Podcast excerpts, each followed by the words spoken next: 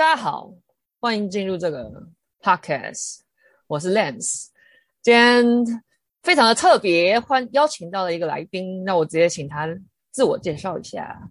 来，Hello，Hello，大家好，我是杰星，大家可以叫我 JC，这样比较好记。OK，反正我们直接进入主题，今天的主题是什么？恋爱小心机。哎呀，讲到恋爱不得了了。杰信也是经验非常多，以前这这是一个非常害羞的故事。我我是不是应该跟大家来讲一下我的？讲一下你的背景，就稍稍带过一下。毕竟这个可能要讲很久。没问题，我跟大家讲，呃，我本人的那个大学主修是社会工作啦，然后专攻在儿少领域。我觉得大学的这个社会工，呃，社会工作让我对于人与人之间的观察比较敏锐。他是给我一个很大的呃专业的助力，然后再来我本人的恋爱经历，其实有九次正式的交往，以及无数次的无疾而终，非常多的呃好的与不好的经验可以向大家分享。那再来就是我的生活经历里是蛮多朋友向我请教，那我最近最自豪的呢，就是我曾经哎我成功的把一个钢铁直男。让他正式的交到女朋友了，我想这是我最近的一个 还不错的最，最近的一个小成就的意思哦。没错，的一个小成就。所以，所以我，所以我今天其实很很害，有点紧张，就是因为我跟在关公面前耍大刀。好，反正总而言之，我们今天的模式就是呢，我们各自想，啊我也先简短讲一下我自己好了。嗯，我虽然恋爱经验没有到那么多，但是每一段也都是非常认真，所以也有一些小心得。哈哈，烂烂透，这是什么烂透？刚刚你的那个九个那个数字讲出来就吓死人。好，反正我们就是各自想了五个恋爱里面的小心机。嗯、但我觉得在开始讲之前，可以我们可以讲各自讲一下我们对小心机的定义是什么？哦，你觉得恋爱小心机？因为其实我们那时候在讨论主题的时候，我们也没有特别讲说，我们就只是一直在讨论小心机，小心机，对不对？对，小心机对我来说。我觉得好像可以广泛的解释成它是一种小聪明，只是是针对人用。有，对，我也同意。就是我知道我的心得是，恋爱世界里面，嗯，没有所谓的什么碰巧就发生的一件事情，或是什么缘分，什么比如说什么街角撞到什么，很多东西或很多时候都是要创造一些小心机。是你想了一一大堆以后呢，然后做做出来以后，然后你才跟对方说哦，没有了，刚刚刚刚好这样子而已。这是我的解读。我甚至是觉得很多巧合都是有心机而串联的。如果没有那一点点小心机，是不会有那么多巧合的。是的，是那那差不多就是我刚刚的意思，是我口条太差，无法把它付诸于文字。OK OK，那你列的这五个有什么关联，或是有什么？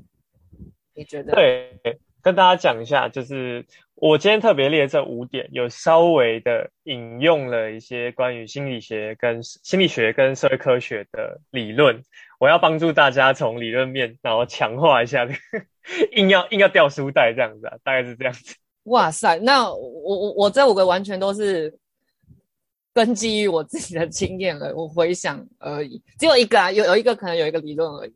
OK，好，那我觉得我们等下进进行的模式就是你一个完以后，然后再换我下一个，这样子如何？好，你一个我一个，这样的话没有问题，没问题。OK，那我就你先开始好了，来喽，好，笔记本拿出来喽。好，大家请开始。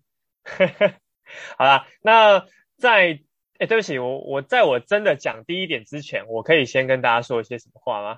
当然可以啊。OK，好，我要想一个就是引言的部分啊，就是。我可以先推荐大家看最近在 YouTube 的一个节目的剪接片段，然后这个剪接的节目叫做《恋爱心机又怎样》，它是一场日本综艺，然后它就是透过短剧跟艺人之间的讨论，它就是要呈现呃日本时下或者是我们讲年轻人各种恋爱场景的小心机大功效。那它是搞笑节目还是谈话性节目？谈话性节目，所以其实蛮认真在讲的，他很鼓励大家。表示心机，但是要怎么样自然的，不要让人家觉得不舒服。怎么样觉得呃表现出来是会讨喜的，它是有这样的意味在的。OK OK，所以你有以你有看了几几回那个几集的那个？OK，有有有餐桌里面的内容这样子。好，来吧。好，OK。我的第一点，第一点呢会比较 normal 一点。这一点的整个名字叫做展现好的一面很重要，可是必须是真实的。另外一方面，展现真实性也很重要，可是你可以先表现好的一面。那你要不要解释，稍稍解释一下，或是补充一下？我、okay. 我们这样说就是。通常在建议一个人怎么样谈恋爱或者是寻找对象的时候，会先讲的是诉诸于自己嘛。那一定要说，就是你要讲求你的真诚，你不要好像刻意去表演或者是怎么样。可是很多人会把这件事情误会了，他会误会成是，所以我要表现原本的自己，真实的自己，然后把好的跟不好的全部一了一表无遗。那当然这样子很容易，别人看到你不好就不喜欢嘛。所以。我觉得从呃，当你可能跟一个人的关系开始建立到确认，它其实有点像面试，你可以把它当做是面试。对，所以我们在展现所谓的真实的前提之下，你要把你的好的那一个部分优先表现出来。你不需要营造你原本没有的，比如说你原本就不是一个早起会帮人家买早餐的人，你不需要特别去。或者是你不是一个本来就爱干净的人，你也不需要特别把你家里打扫得多干净。对，我我非常同意，就是第一第一印象还是非常的重要。有些人会崇尚什么，如果他爱我，他就爱我所有。然后在前几次什么约会或见面的时候，然后就表现出自己有一点，就是之后才会看到的那一面。那我是真的也觉得也没有必要。对啊，我觉得你硬要把自己的那一面。表现出来，当然你你可以把这一段当做是你在筛选对象，但是如果你今天已经你觉得你已经有一个好像限定的对象的时候，你就需要去掌握那样的分寸。我举个例好了，就拿我跟我现任女友的这个举例这样子，还没有给她的名字啊？好，让大家现任女友还是没有？如果你们不想讲就不用讲，没关系，没关系，我很坦坦白的，呃。我现在跟我的女友，她叫海海。那我们交往已经迈入第四年，这样子。真的好，okay, 好，好，那我，就可以跟大家说一下，我们两个刚在一起之前啦，我们一开始是原本是同事，就是工作上的同事，然后互相认识。那我我觉得我们彼此到一个有一点类似限定关系的状态之下，有一个我的优先展现的一个真实性是什么？我把它列叫言之有物。我的意思是，我的个性可能有好的，有坏的。那其中有个面向是，我觉得我讲话比较喜欢谈有内容的东西，我比较少讲干话。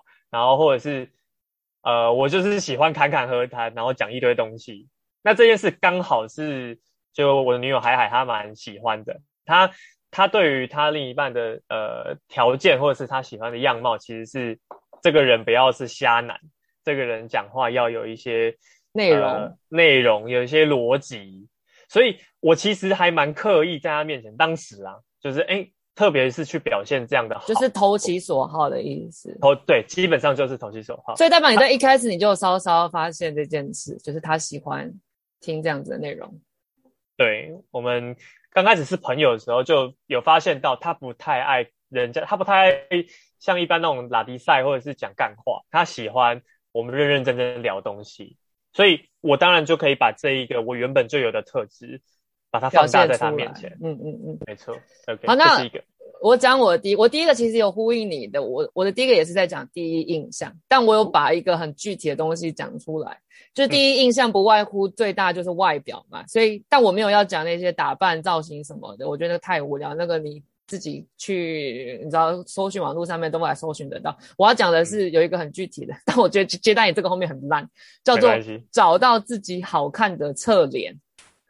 哦，OK，就在我们，你知道，我们常常照镜子，我我自己啊，我会觉得我的某一某一边的脸，不管是正面、右边或左边，会比较好看。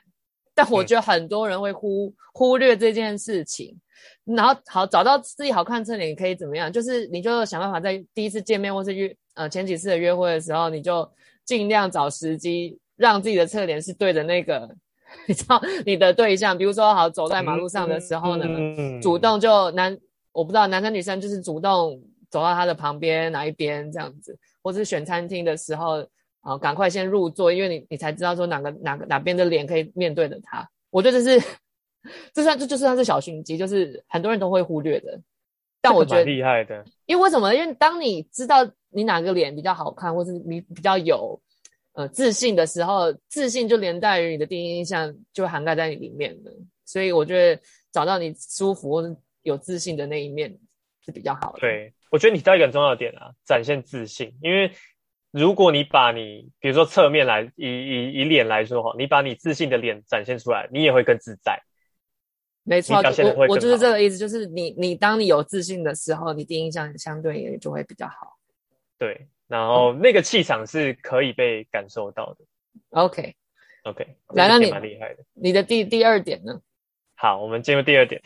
第二点，我其实跟也是跟前面有一个呼应。我们刚刚前面讲要展现真实又好的一面嘛，但是第二点是，我们要在某些时候适当的示弱，你要展现你需要对方的那一面。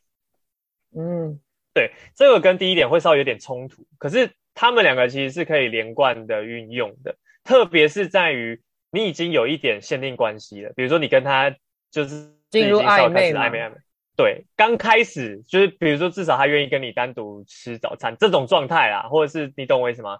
对，那我们如果要深化关系的话，这两点要一起运用哦。你试想哦，如果啊，我们刚刚在讲的真实跟完美，一个太完美的人其实是很容易你知道让人家敬而远之的。或者觉得起疑心，对，起疑心觉得太假，所以你反而需要给人家有点露出来一点你的真实面貌，你的你的比较缺点的面貌，让人家出来，甚至可以激起人家的保护欲或者是助助人之心。那我我举两个，哎，我举举两个例子，一个例子是大家看电影最常看到的，就是一定会有呃高富帅男主角，我我就用刻板印象。高富帅男主角，然后被女主角发现说：“哦，原来他背负着什么什么样的社会压力，或是家里的压力，原导致原本这个很亲、很很不亲近人的贵公子，瞬间拉近了跟女主角之间的距离。这是一个超典型的例子，就是你原本都是表现好的，但是你后来因为一个这样小小的示弱，即便他不是故意的，但是他成功的拉近了你与另一半的距离。”那我觉得这还是太笼统，你要不要讲一下，再更具体？比如说是请对方帮我做什么事吗？还是表现出自己的邋遢吗？我不知道，就是具体一点。说那如果像你，OK，像你的示示弱是什么意思？好，像我的话，我一样用我跟海海来举例好了。刚刚说我跟海海讲话，在好的部分都是言之有物，讲话有内容的。但我本人有一个缺点，就是我其实功课比较差，我不太就大学时候啦，我不太喜欢做正式的作业，常常翘课。可我对很多事情又很又很喜欢有自己的意见，所以那个表现是，我跟他在聊某个东西，比如说我们有一同一堂课的时候，我明明可以很明确的知道我要干嘛，或者是呃跟他言之有物，但是我会一直跟他讨教，比如说哎这个我不会。这个我需要你帮我，我们需要了解一下，或者是你不要看我这个好像很厉害，可是其实我不知道要怎么样把它打出来。我会故意有点像是去问他。我懂了，你的有点像就是刚刚讲的请教，但是我觉得也可以解读成说，当因为两个相处一定会发现某一方哪方面。比较不好或不太擅长，那在那个时候呢，你就要勇于坦诚自己，应该是像这样子吧，或是有点勇于跟对方开始讨论说，为什么我这方面怎样怎样怎样怎样，而不要比如说避而不谈这样。对，好，那还有一个小的例子啊，我把它进叫做进阶的引申，然后这个是会引用社会工作的一个叫做自我揭露的概念。嗯嗯嗯，OK，简单到字面翻译。就是说，你会把比较私密的一面去向对方坦白，以激起彼此的共鸣。我我我先说这个解释不是完整的社会工作解释，但是我只是帮助大家理解所谓的自我揭露。那这个例子就是，OK，这是不是比较常在团体里面会讨论到？大部分是在揭露这个。OK，那继续。但 OK，我觉得在个人好用一点，比如说，你可以跟他分享你的感情观，你们可能聊天聊一聊，然后在某一个契机之下，你告诉他，虽然我交过很多任女友，可是 其实前面都是被劈腿，类似这样。那就是某种程度的自我揭露。对，你就等于是你把你不想不为呃不想让别人知道的秘密告诉他了，他已经接受你这个秘密。那那，那这个是不是也可以有时候偶尔会想要小包装一下，就有点像你的第一点跟第二点混在一起的感觉，就可能那几段都不是你被劈腿，但是你把它包装成哦，都是我被劈腿这样，有点像这种感觉。有一点像，但当然我们尽量不要欺骗，就是你你不要讲假故事，你可以就说。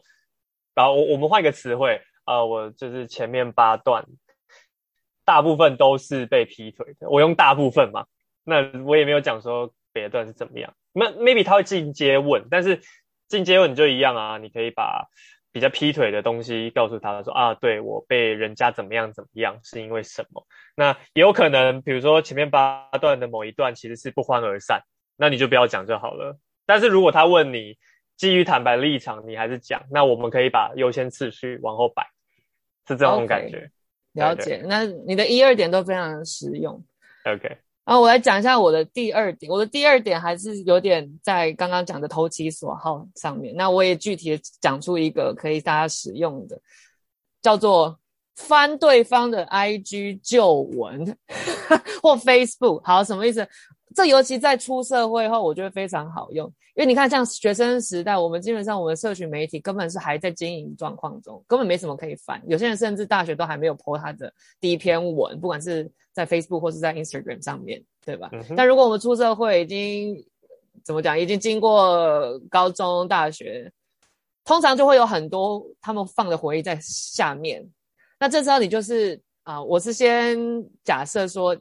已经交换社群媒体，所以你看得到他们他的这些旧的东西，所以你就去偷看，像变态一样去偷看。嗯、但是看到你当然不要讲，也不要暗赞，像很像神经病。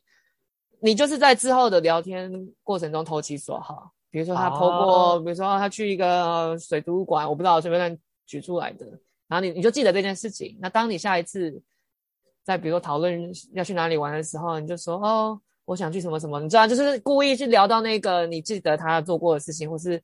不不一定是地方啊，也有可能是一件事情，或是他做过什么服务队啊，什么任何，你就把都把它记下来，就是投其所好的意思。嗯，那这也可以应用你刚刚的第二点，就是比如说可以跟他讨论说他学到了什么，然后跟他讲说，哦，这其实是我比较不知道领域诶，什么什么什么。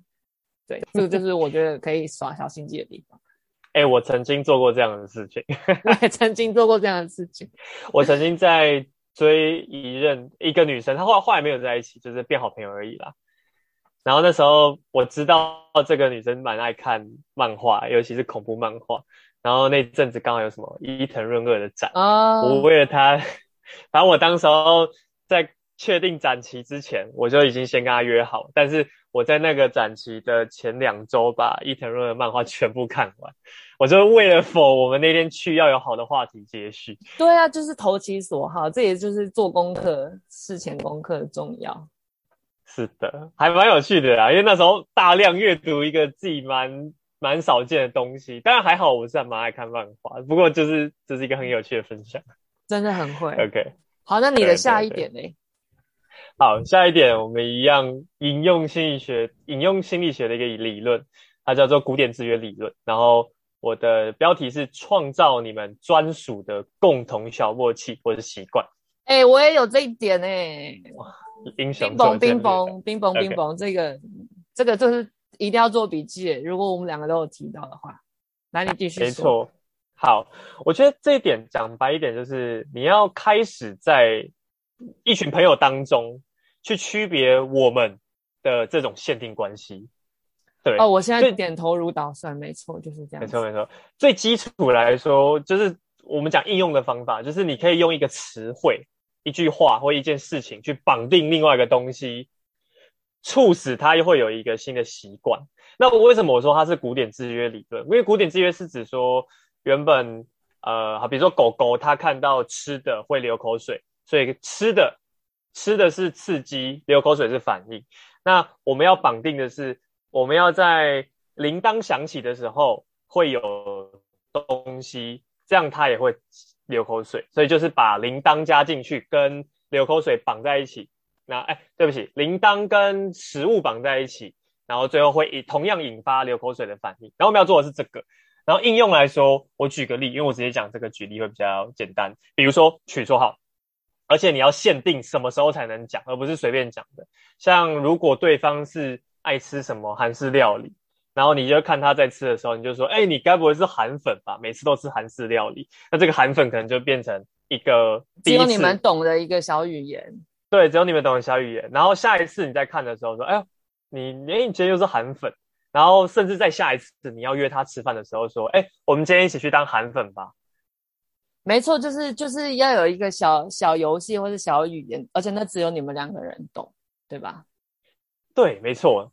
而且你还要有一种区隔感，让人家觉得哦，他跟对跟一般朋友，比如说你不会跟一般朋友讲韩粉，但是你会只跟他说哦，我们今天去吃韩粉。对，就是一个创造只有专属你们两个人懂的。我也有这一点，那我也快速讲，我也有一个例子，比如说我跟某一任的时候很很很常玩一个游戏，叫做因为我都在他。所以我们会在停红绿灯的时候，远远看到已经红灯，我们会玩一个游戏叫做“你猜我能不能”，就是怎么讲，红灯不是都要双腿放下来然后停吗？但我每次都追求我想要不停，我就很慢的过去，然后等他一秒的时候，我就可以吹油门，又又绿灯，这样这样走了。所以我刚才很喜欢玩一个游戏，就是你猜我能不能再好，比如说三十秒之内我脚都不落地，然后我就这样滑行过去，然后这个时候就是我们专属的小游戏。就是每次等红绿灯，只要不是秒数太夸张，不是说九十几秒，这当然不可能的时候，我们就会玩这样子的游戏。这就是专属于你们的。而且刚刚的制约也有点像，只要看到，比如说你刚刚讲的韩式料理，会看到红绿灯，也你他呃有时候也会，或者我们自己也会就会想到对方，这也算是一个制约，就是一个很棒的小心机。这我非常同意。没错没错，会让对方心里哇，诶，就是他。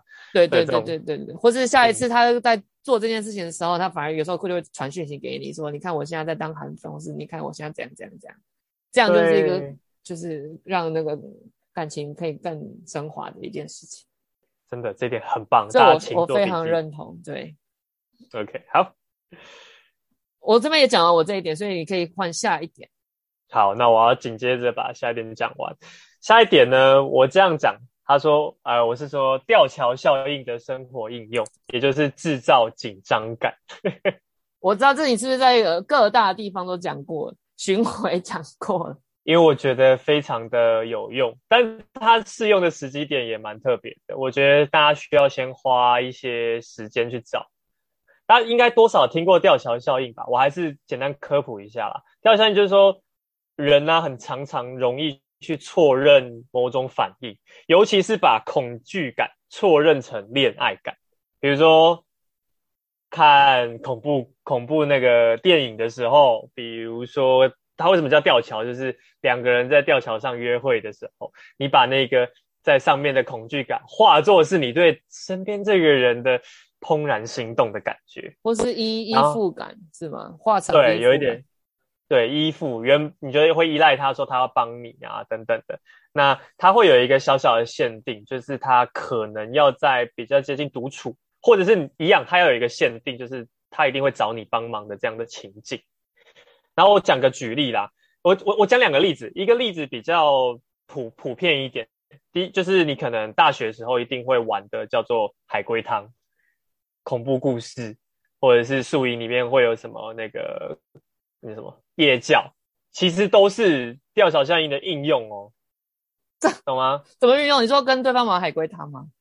对啊，我我我大学是这样子，我们那时候有一群人很爱玩，然后导致我后来跟很多，比如说大家吃宵夜三五成群的时候，我是会故意，也不是讲故意，就是大家会聊到一个程度，说不然我们，我就会跟大家说，不然我们今天还没有想要回家，再来玩海龟汤好不好？OK，然后那时候会有很好玩的反应，就是你会发现，比如说我们这一桌有六个人，然后 maybe 是三男三女，即使是这样的情境哦。Uh huh.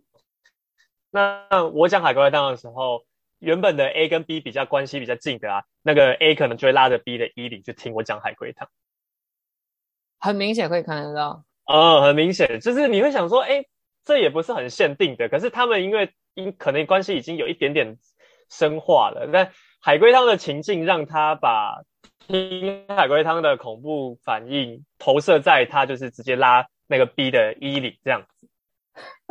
啊，这个这个我我我不知道，我没有经验，可能每次玩海龟汤我都是讲故事的那个，哈哈，所以我根本就没有运用到。讲故事吃亏啦，但是听故事比较有那个。然后第二个，第二个我觉得大家也更有机会应用到，然后也是我自己本人啊，我跟海海就我现在女友，呃，我们有一个比较像吊桥效应的效应用是骑摩托车这件事情。骑摩洛哥？骑，对不起，sorry，骑摩托车。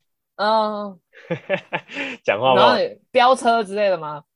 没有，其实我没有特别飙车，是因为压车之类的。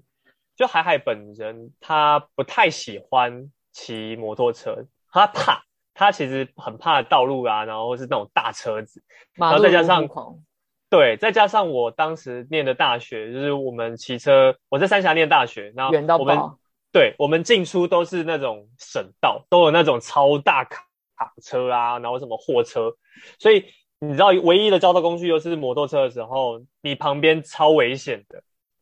即便你在公路上面开个时速四十五十，就是正常的时速，旁边一辆大车呼啸而过都很可怕。嗯、所以我一开始载他，我有一次是从板桥要载他回三峡，然后就是只是刚好顺路载他啦。不过那一段就意外的成为了这一个吊桥效应的应用，就是他我没有想到他这么怕，他可能车子一过去，他就会抓紧我衣领。然后明明红灯也没有干嘛，可是旁后面的车子可能蠢蠢欲动，他就会有点紧张。你其实感受得到他那个紧张的的的那个依赖感在你后面。那这件事情就后来就渐渐成为我们两个才有的一个一个东西。然后我觉得它是大家最容易应用到吊桥效应的应用啦，就是骑摩托车晚上啊。嗯，那当然我不是鼓励大家要去 飙车，或者做危险事、吹油门之类的，没有。但是对。哎、欸，我很好奇，嗯，你跟海海在一起以后，你有跟他讨论以上目前讲的这一些吗？因为像我，我会，我会跟在在一起以后，然后回顾一下，就是我们那时候暧昧期啊，做一些事情，然后会跟他讲说，你知道我那时候怎样怎样怎样，其实是因为要怎样怎样怎样。这我觉得也是一个让感情可以变得比较好的一件事情，对吧？就是讨论这个还蛮好玩的。没错，我们很爱讨论这个。那他有没有觉得你心机到爆？城府有够深？后来后来就发现他也很厉害，真的真的假的？好，那我的 OK，你讲。我我的下一个，我觉得很会被大家觉得有精神病，但是我觉得这个也是可以参考一下。就是呢，也有点关于默契，但是那个默契又不好像不是很默契，就是我们常常讯息聊天，像像除了 Line。比如像 Facebook 的 Messenger 或是其他的呃聊天软体，不是都会有打字中吗？嗯，就是它会显示说对方正在打字中。那我们相我相信很很多时候会遇到一个情况是两两边都在打字中。嗯，你有你你你你你能懂那种瞬间吗？那个瞬间就是会有点小会心一笑那种瞬间。我懂，就是你就会发现说，嗯，比如说。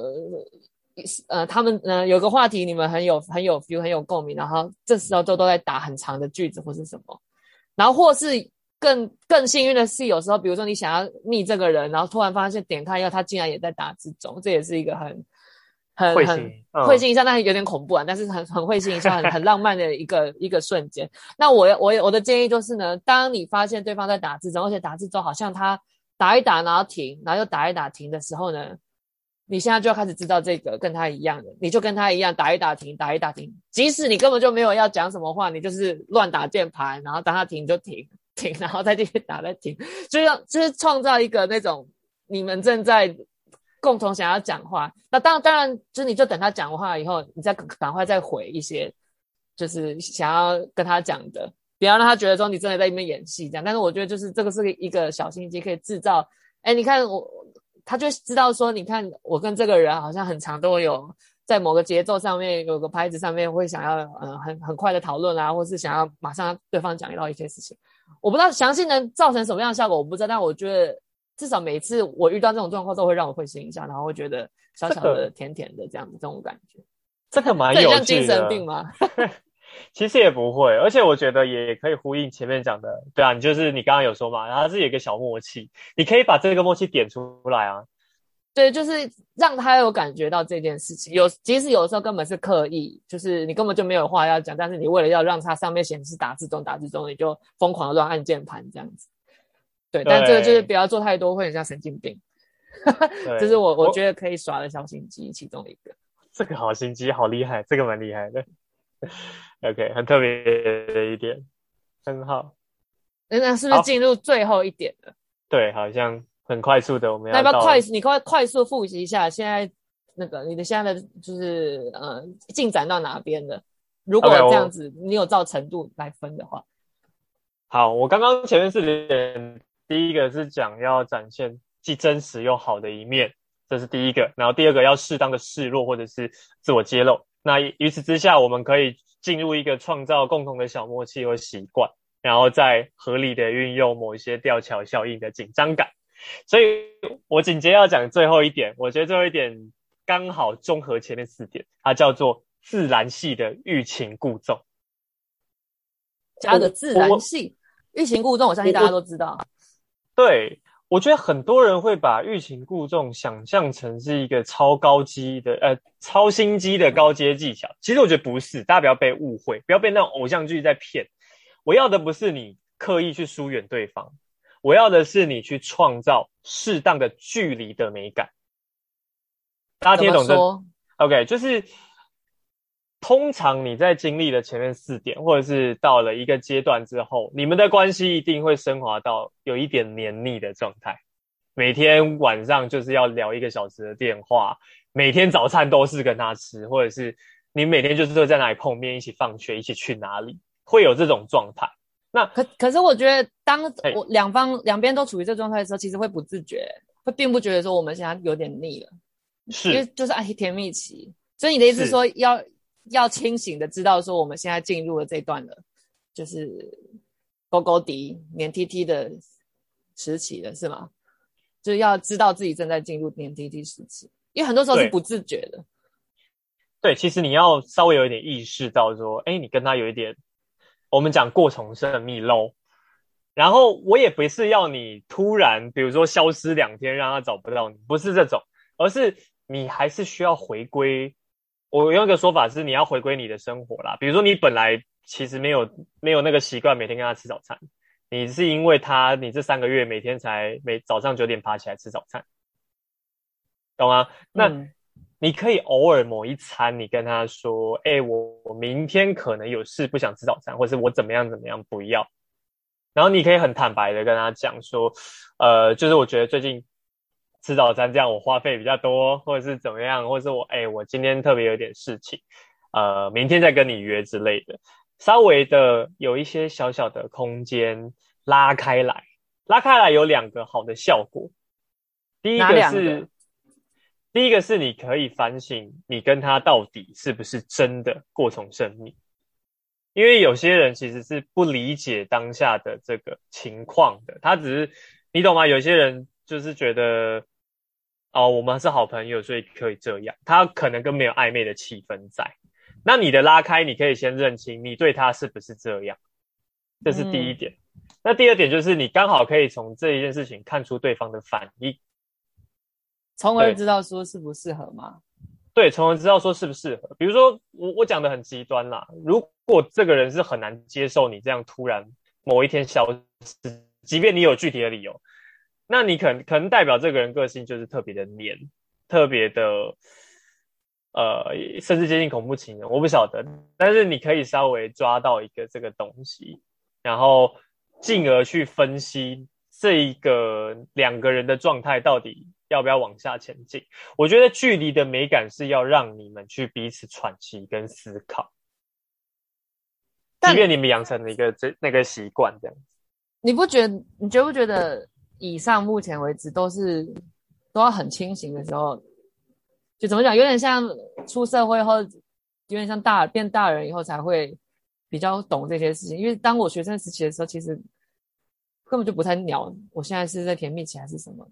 就是都是跟着感觉走。我想要看到对方，我想要跟对方怎么样怎么样，都是直接就就这样冲出去。还是这是我比较怎么讲？比较呃等级比较低的人 会有。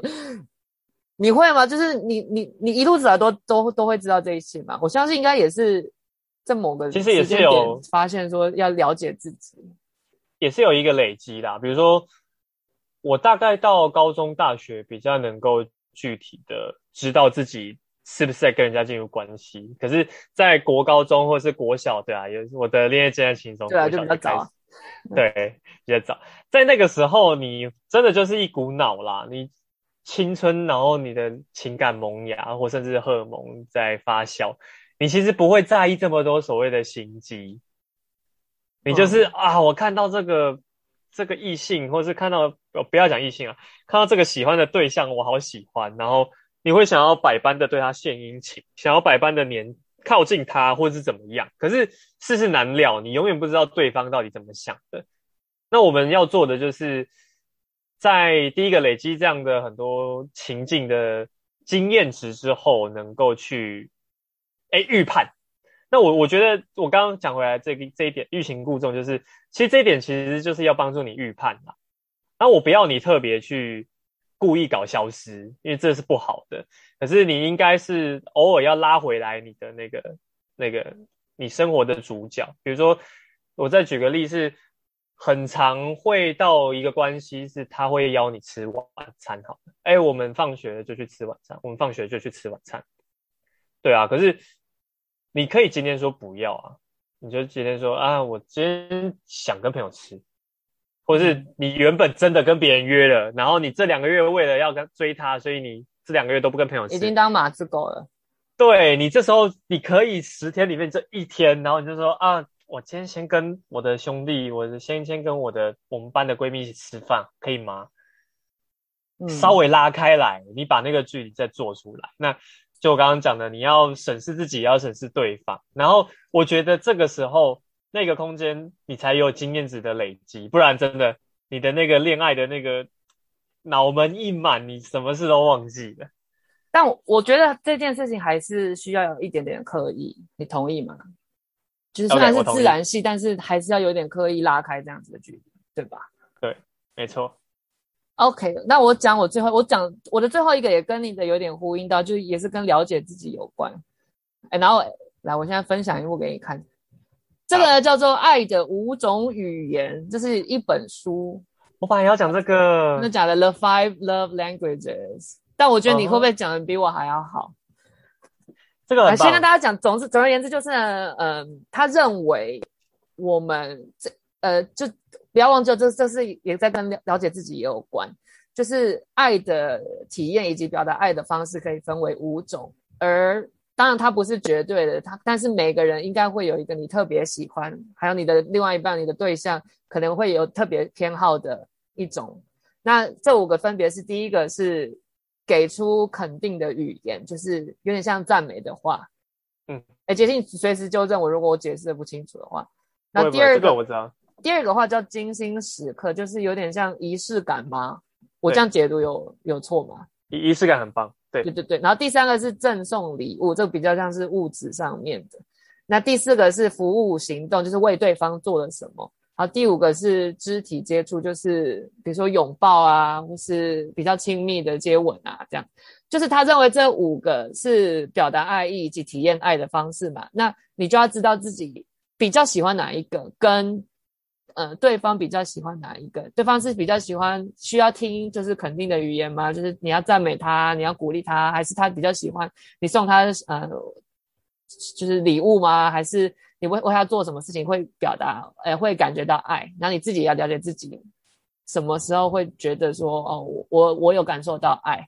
那我觉得这个还是围围绕在就是了解自己这件事情，你觉不觉得？嗯、就是你要知道自己是怎样的一个人，然后在面对爱情的时候会会想要怎么样怎么样。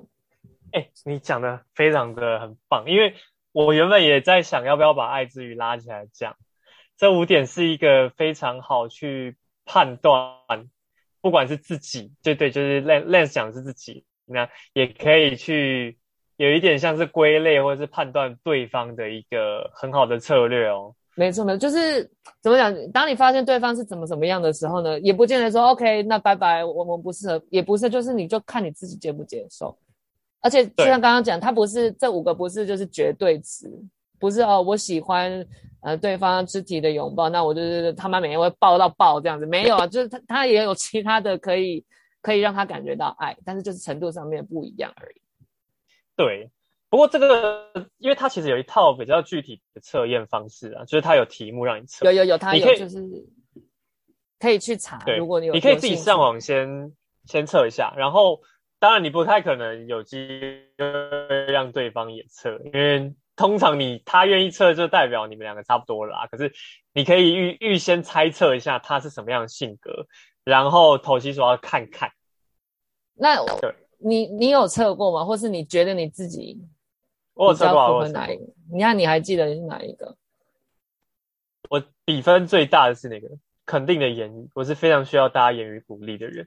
那我跟你差不多，我也是言语跟我记得是肢体，OK，比较高。对，对，反正我觉得这个，你觉不觉得我们讨论到现在，就是谈恋爱这种事情也是跟自己很有关系。你要了解你自己。嗯，没有错。了解自己，认识自己，然后你才可以把。真实又好的那一面表现出来，然后把今天的这几个点去加以应用。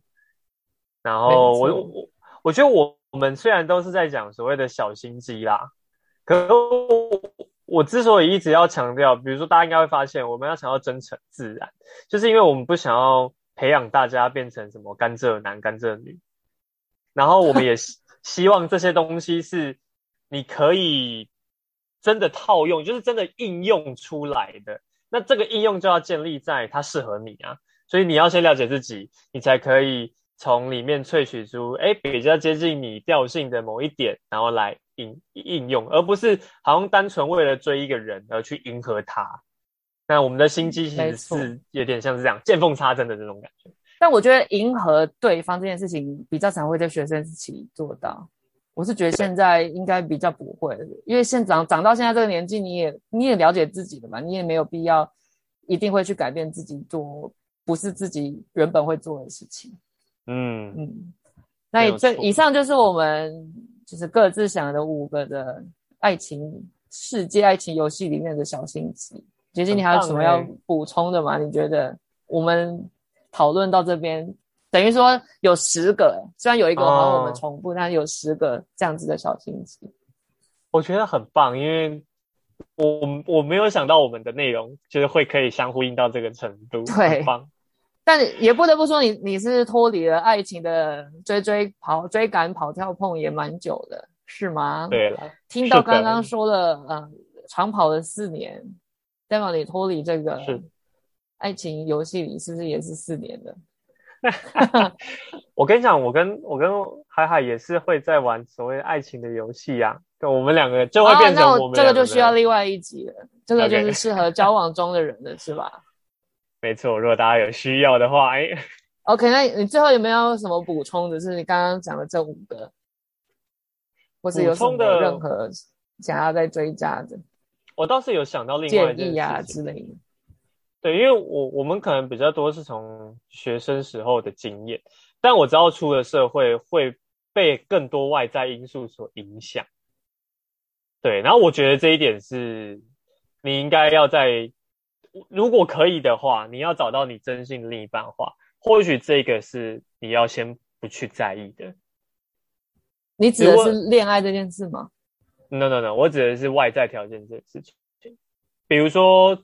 我知道大家出了社会，最先在意的可能是成就跟经济水准，但是我我我要很老实说啦，就是我觉得，如果你是要真的要找一个好的对象，而且就是要呃携手共度的话，这个东西它的成分应该要稍微低一点，嗯，或者是说呃那些具体，你应该是要看到那一些具体。内容后面反映的价值观，比如说他，我我举个例哈，比如说他家，哎，他的工作薪资非常的高，可是是为什么？可能他是一个工程师，所以他呃工作时数很高，具有高度的专业，但是相对你就可以知道他的价值观可能是比较偏那个类型的嘛，对，或者是反过来讲，哎，他为什么现在薪资比较低？难道是因为他不上进吗？哎，没有，其实他可能是斜杠，只是他的。